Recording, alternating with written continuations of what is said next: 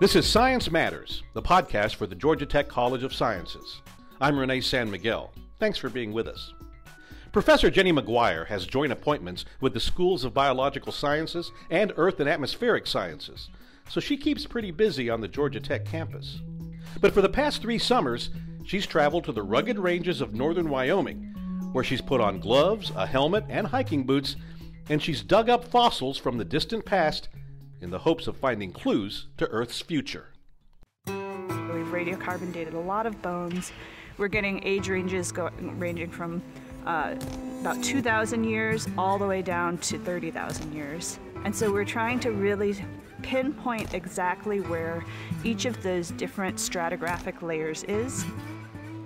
That's McGuire speaking from deep inside Natural Trap Cave in Wyoming's Bighorn Mountains. It's from a new Wyoming public broadcasting documentary about the research going on there. The cave is well named. It's a pitfall cave. A hole in its roof has trapped animals, with only their bones and other fossils remaining to tell their stories to McGuire about life there 150,000 years ago. But McGuire believes Natural Trap Cave also has lessons to teach us about how communities evolve over time and how they've been impacted by terrain, animal migration, climate change. Those lessons involve bringing pieces of Wyoming back to Georgia Tech.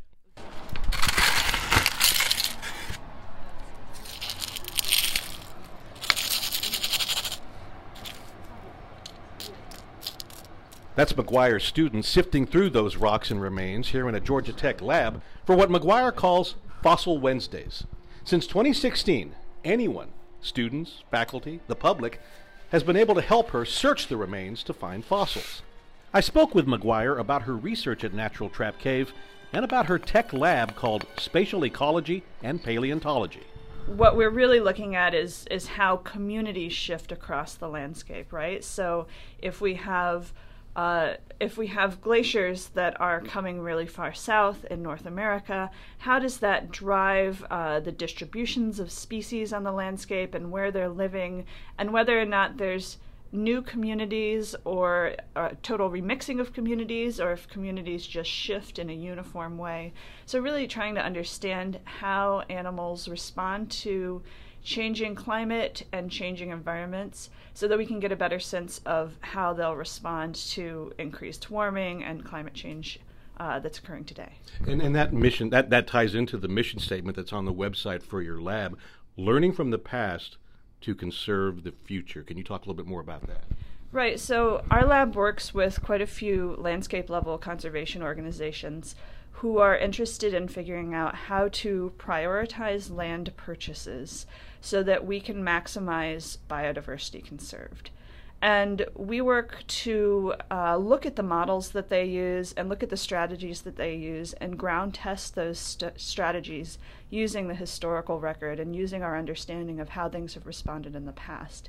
The thing about right now is that if you look at biodiversity right now as, as a way to say, you know, we want to save as much biodiversity as possible, biodiversity now is not in a stable place, right? So we've got humans all over the landscape, building roads, building cities, hunting, really affecting uh, all of the patterns of where natural systems are located and where animals are living. Uh, and we also are in, right at this moment, a period of really rapid climate change. So we are in a state of flux right now. What is it about Natural Trap Cave uh, and, and its conditions that helps you try to figure all of that out. Helps that helps you in your research. So Natural Trap Cave is a really incredible resource for so many different reasons. It is uh, it it has fossils that go back 150,000 years.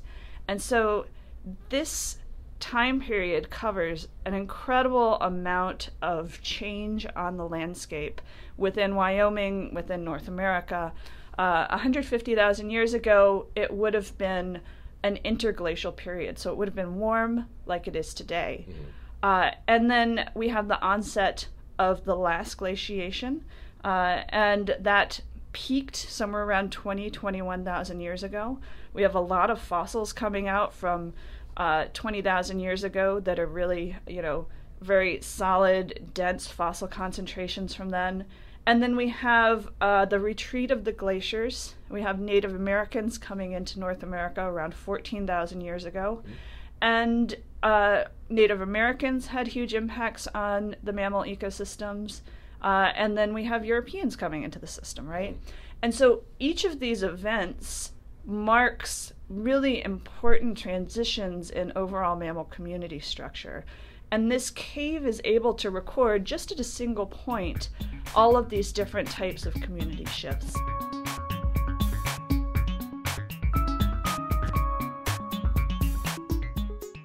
You have challenges though to be able to get to that location. It's it's the the hole is at the top of the cave.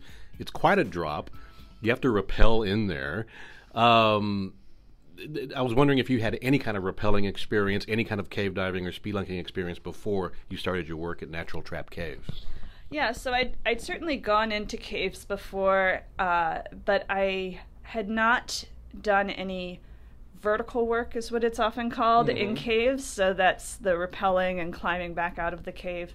I had done uh, indoor wall climbing when I was in graduate school, but it had been six years since I'd done any climbing when I went back to Natural Trap Cave. So when I started at Natural Trap Cave, so uh, it was interesting. I was I was trained on the technique, and uh, we trained off the side of like you know a seven foot cliff. So I'm climbing. I'm looking down. It looks like I'm on the, on a deck. Right. it's not very far down. I got the technique pretty quickly and they were like, "All right, go ahead." And so it was the first time I had done any work at height in like eight years. And so, and so my first rappel, I was, uh, I have to say, I was pretty nervous. Okay. So yeah. And then you have to pull yourself up using this lever system, using your legs and, and your feet and your and your arms to come back up. It sounds like quite a workout, just every day, just to get to the research. Yeah, it's a real challenge. I I say that I have just a tough commute yeah. to do the paleontology, but it's it's well worth it for the fossil resources that are in there. Uh, it's also a challenge to you know get the fossils back out, mm-hmm. right? Mm-hmm. So. I the material that I work on, I actually have to lug out bags of dirt so that we can pick through that dirt and look at the microfauna, look at the fossils, and uh, and having to lug out you know 80 pound bags of dirt in order to pick through that dirt. It limits the amount of uh, fossils. You want to be kind of choosy about what yeah. you bring out, right? I'm sure, but what you do bring out ends up here at, Georgia Tech, specifically down the down the, the hall from this office where we're speaking in Cherry Emerson, where you on Fossil Wednesdays in the afternoons you allow students anybody to come in and, and help you picking out fossils. How has that uh, how has that helped you with your with your research? You know, it's incredible. Some of the most time uh, intensive portion of the research is going through these bits of, of rocks and bones that are all mixed together and picking the bones out. Mm-hmm. And we've had, you know, some days we have 20 people show up, and there's just so many people coming and seeing what it's like to be a paleontologist and experiencing a little portion of what it's like to be at Natural Trap Cave because I mean we do the same sort of stuff at Natural Trap Cave mm-hmm. as well on those days when we're tired and want to sit out we uh, sieve through the the soil and we pick the fossils you know at the cave so we uh, we really I really appreciate the community and it's been a great way to get everybody involved and excited about paleontology at Georgia Tech.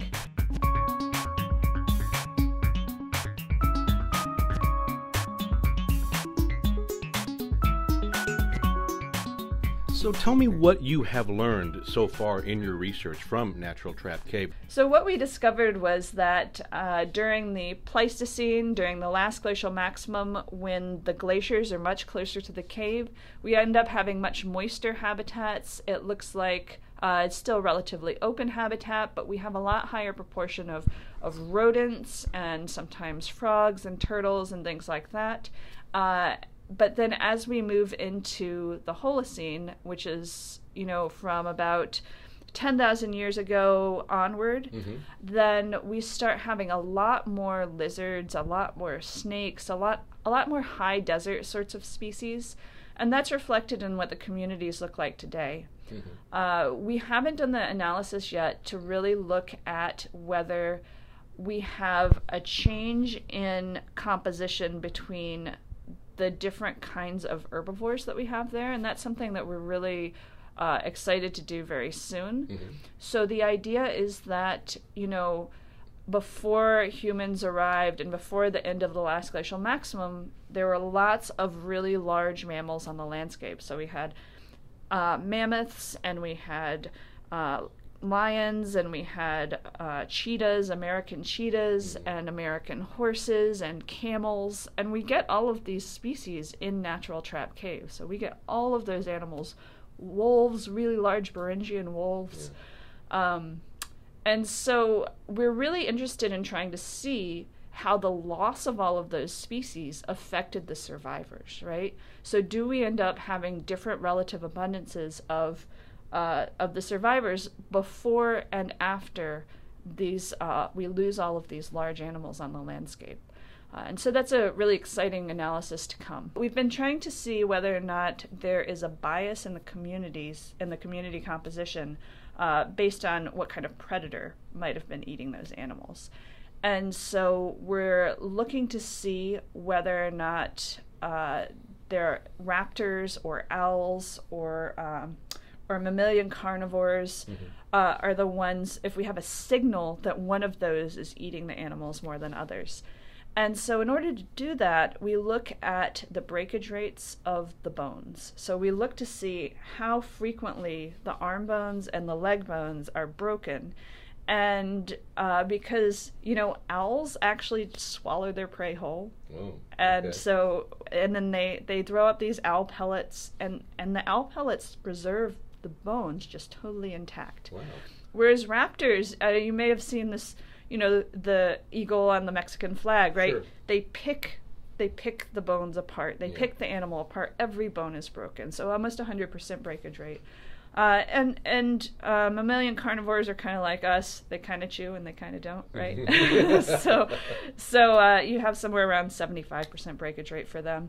Uh, it varies, of course, by species, but uh, what we end up seeing is something like 50% breakage rate. So it's it's right in the middle. We're really not seeing a clear indication of breakage rate, and that's actually good news. So it's consistent through time. We're seeing not seeing that you know if I look at this community, it means that an owl ate everything, and if we look at this community, it means a raptor ate everything. Yeah. And so then if you compare those two communities, all you're comparing is food preference. You're not comparing, yeah. right? So we don't want to get that, and and we're not. We see that we're not getting that, and uh, it ends up what's happening is that these wood rats, these pack rats that live along the rim of the cave, are going out and collecting all of the bones that they can find, and and pack rats are one of the best most consistent collectors and most consistent indicators of community composition because they don't care. They like anything shiny and hard. Mm-hmm. They bring it back to their nests, and these are their treasures that they store in their nests.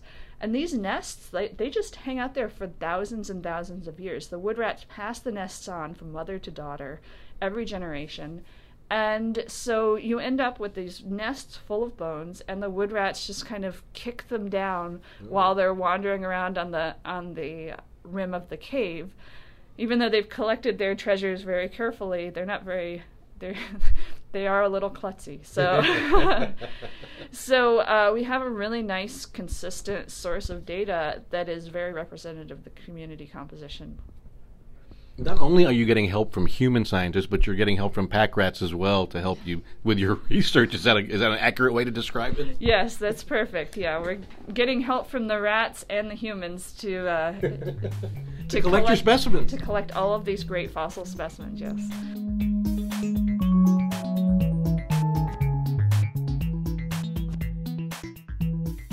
That's Jenny McGuire, Assistant Professor in the School of Biological Sciences and the School of Earth and Atmospheric Sciences. You can see her in the Wyoming PBS documentary at wyomingpbs.org. In the meantime, check out Fossil Wednesdays during the spring semesters in room 326 of Cherry Emerson. And McGuire's lab website is McGuire, M C G U I R E, dot G A T E C H, dot edu. I'm Renay San Miguel. This is Science Matters from the Georgia Tech College of Sciences.